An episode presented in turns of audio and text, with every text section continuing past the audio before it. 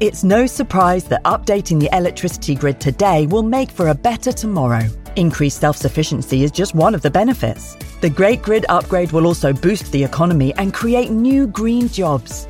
And best of all, you can continue doing the things you love, like watching the latest epic nature documentary or listening to this podcast while caring for the planet too. Find out more at nationalgrid.com. This episode is brought to you by Smartfood Popcorn. Some decisions aren't the best, like skipping ahead in your favorite podcast. Think of all the banter you'll miss, the lore in the making. Luckily, Smartfood Popcorn is a no brainer. Deliciously tasty and available in a variety of fun flavors. It's a smart decision every time. Smartfood. Add smart. To learn more, visit smartfood.com.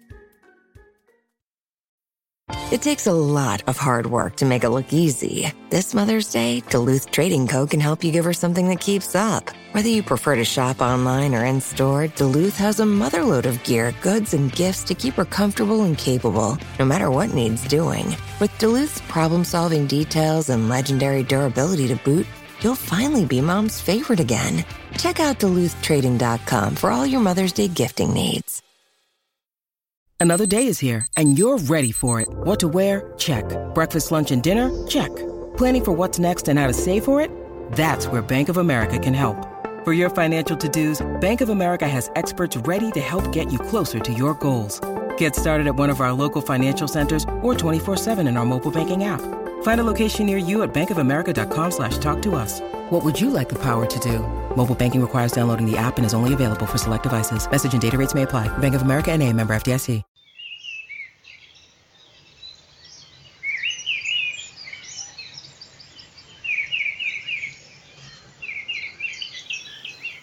Hello, and welcome to the BBC Countryfile magazine podcast, or podcast as we thought we might call it. It's your ticket to the countryside whenever you can't get there, and includes delightful encounters with wildlife and rural people, and sometimes we deal with the big issues that affect the countryside we love. My name is Fergus Collins, and I'm the editor of the magazine and the podcast. In this episode, we actually head far beyond our shores to Cape Town in South Africa to meet acclaimed author, naturalist, and broadcaster Tim Dee. At this time of year, the heart of springtime in Britain, Tim would normally be exploring his beloved oak woods on Exmoor and the astonishing bird life to be found there. But due to the COVID 19 lockdown, he's having to experience autumn in the southern hemisphere instead. So I got in touch with him and asked whether he would relive some of his springtime memories by reading a rather magical chapter of his new book, Greenery Journeys in Springtime. Listen on for a profoundly beautiful escape. I'm sitting by the back door of my house in the village of Scarborough, which is a suburb of Cape Town. It's a very windy April day with a definite feel of autumn in the air. This is not where I thought I would be today. Mostly, if I can, I like to spend as much as possible of April and May in an oak wood in West Somerset. This wood claims part of a chapter in my book Greenery, and I'm going to try to read some of that to you now.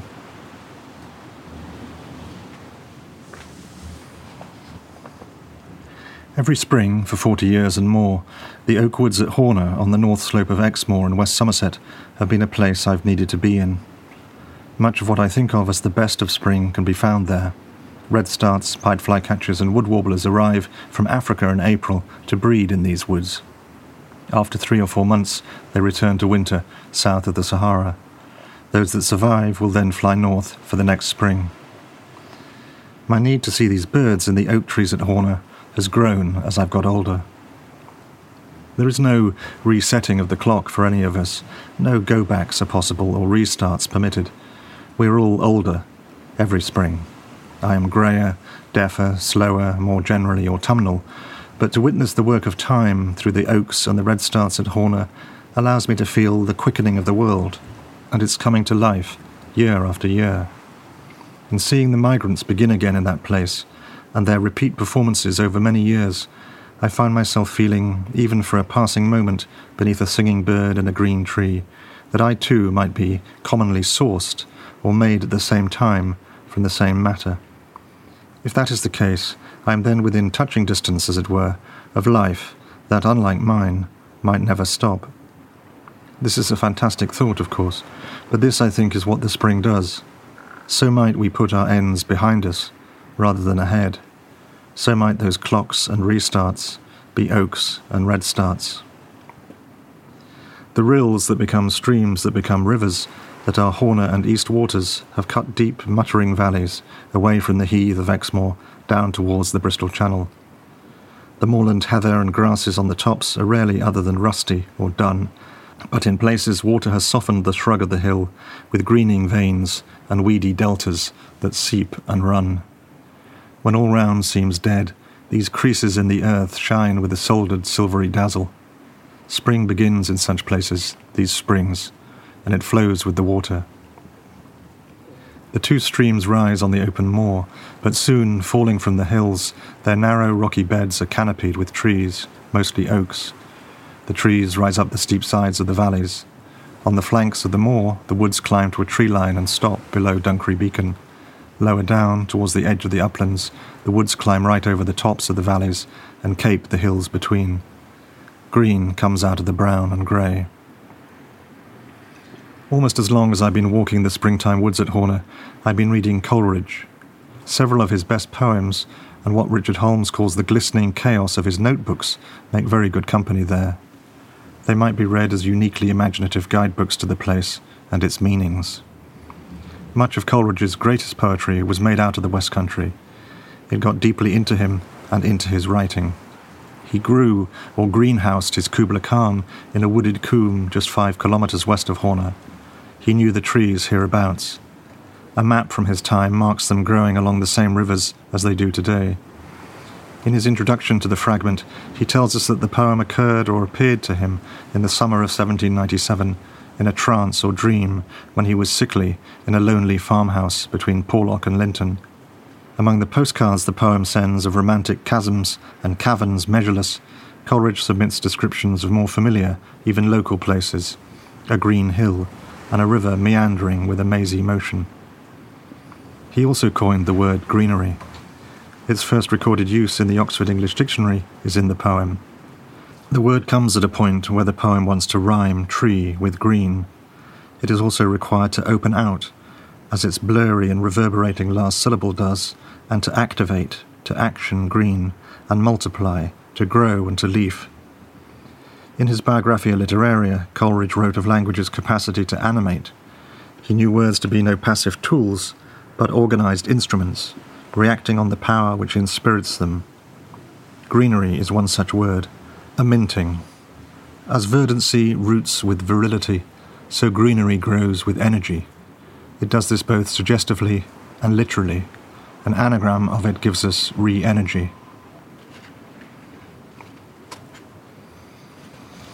19th of April. In the spring, the leaves come at Horner when they will. Leaf out some years can be weeks later than others.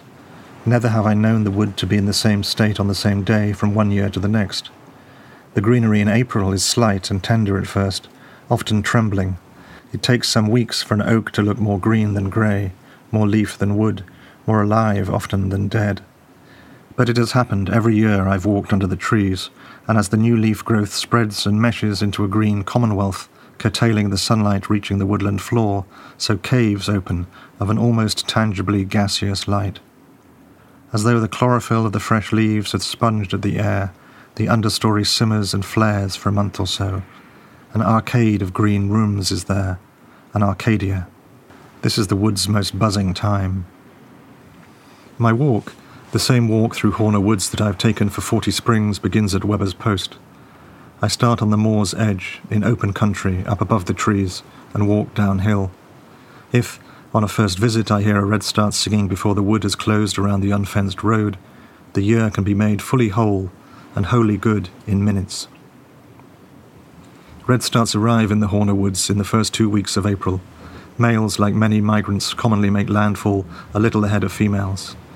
Singing often at the tops of trees, they delineate their territory and describe their desires. Some will know the woods from previous years, and once again have sought out or have been caught by the place they want to be detained in. They will have sung there before, perhaps from the same perches and to defend the same territory. Some territories will be vacant because last year's singers are dead. Other singers this year will have hatched nine months before from an egg and have been reared in a hole in a tree in these woods. They will never have previously opened their beaks to sing until something in the sunlight meets something in their bodies and their life and time condenses into short, sprightly rounds of three or four second long tunes. From Webber's post, I walked further into the shelter of the trees. It got warmer. The oaks around me were still mostly bare or hung with catkins, like new lamb's tails, tasseled and limp, wan and yellowish, and smothered with dusty pollen. On the naked fingers of the crown of one oak, grey mostly, with tattered mittens of hoary lichen and just a few shakes of new greenery, there was a male redstart. My first on its home ground this year. I heard it before I saw it and listened to it for ten minutes before I tried to find it. Its little singing answered so much. I let my head fill with its song, a tune I hadn't heard for ten months. Eight phrases one minute, six the next, six the next, then five, and then eight, and so on. The music was slight, but it felt alive and it glistened in the air. I listened and then sang it back sotto voce to the singer, trying to describe it to myself. It is refreshing a watery rinsing, or the first glance of sunshine after rain. It sounds coy, like an apology, or like the warm up to a bigger number that never comes. Today I heard the simplicity or modesty of the musical line and its chaffinch like approach and retreat. Plain song, I said out loud to the trees. 26th of April. Horner, a gift of a day. So much this morning has come from Africa to these woods. How extraordinary it seems to put this springtime ordinariness like that. Fifteen willow warblers, three chiffchaffs, three blackcaps, a garden warbler, ten redstarts, thirteen pied flycatchers, one wood warbler, five cuckoos, a tree pipit, several swallows and house martins overhead, and a singing whitethroat in a hedge on the road out. Not one of them was here one month ago. Most of them then were still south of the Sahara. One male redstart was singing on the crown of an oak. Through my binoculars, I could see the bird's warm breath, its African insides, and I watched little puffs of cloud leave its open beak and disappear into the cool morning air. As it sang, the flickering fire of its plumage radiated heat, brick tile and burnt sienna on its breast, wood ash and soot around its head, flannel grey on its back, a lit lamp bright at its forehead, and as ever the stoking of its tail, fanning all. I leaned, as always, towards it. Twenty paces on, another male redstart arrived in the lower branches of a tall oak as I was watching a male pied flycatcher in the same tree. The birds passed one another, and as they did, I heard from higher up in the crown a male wood warbler giving one round of its silvery, tremulous song. My three in one tree. The same day, in one coombe at Horner, there were six willow warblers singing at once. I sprawled on a sofa of dead bracken to listen. Although each male sang a song nearly identical to its rivals, the effect was not a cacophonous logjam. When crunching their numbers, my wife Claire and her scientist colleagues call meaningless data noise. It's a kind of backwash to truth, a tonally generic sea out of which floats meaning, but which is itself distracting to that meaning. The warbler's singing said to me that if we knew how to listen adequately, there would be no such thing as this noise. As they moved through the oaks and birches, the birds' songs came and went, drawing and redrawing their spaces across the green lyre of the wood. I couldn't see any of them, but could feel their movements by listening. Although it was a rivalrous squabble, singing as a means of fighting without bloodshed, the riot of competing song didn't sound like that. No sound, Coleridge said, is dissonant that tells of life. Neither was it meaningless in its accumulation. They all had the same news, and they sang it in the same way. It was polyphony, but each bird sang out of itself, from its own centre. Each sounded a beginning, as if the song had started with its singer alone.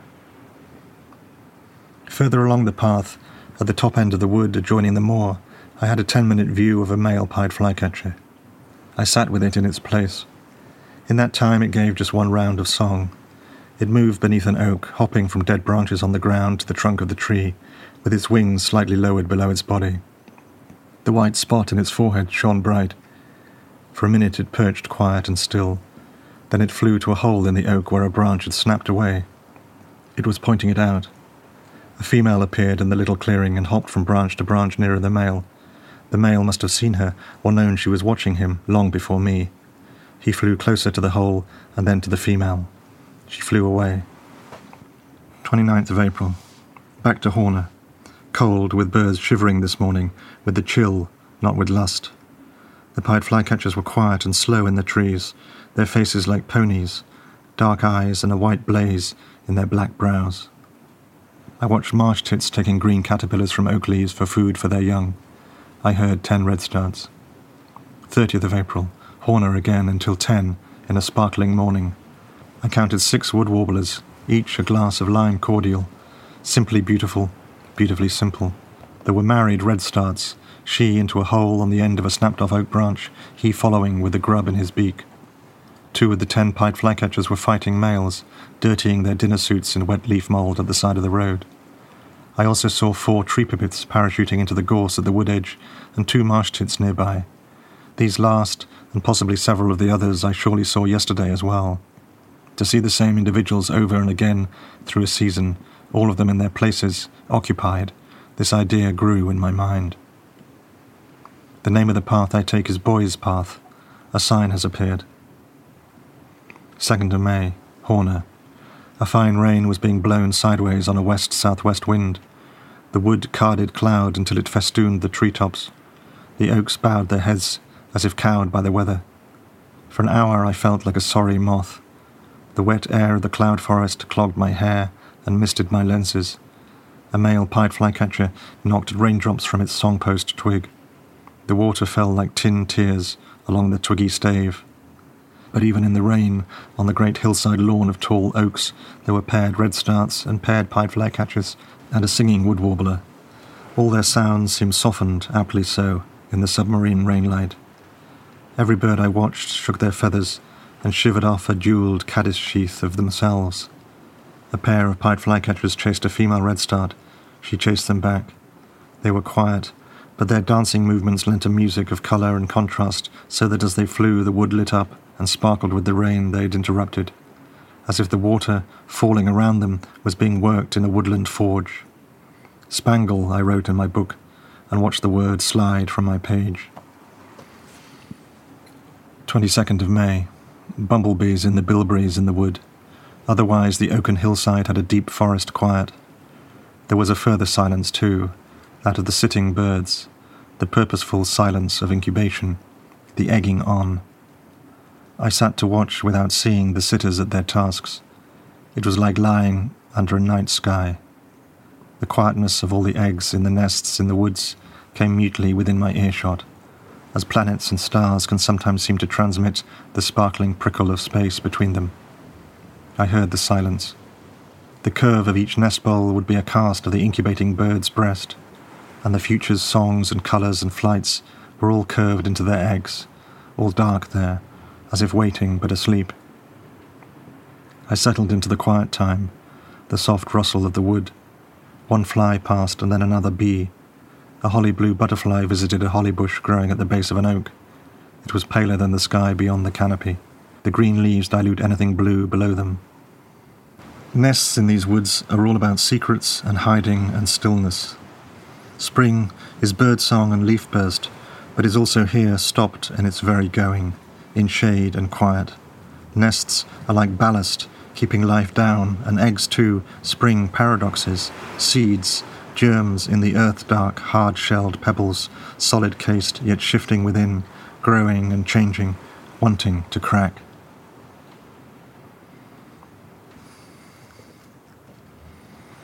Well, I really loved that. So revealing and so beautiful.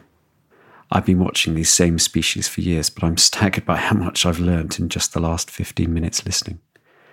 I've also been lucky enough to get out to record some of the birds Tim lovingly describes in that reading.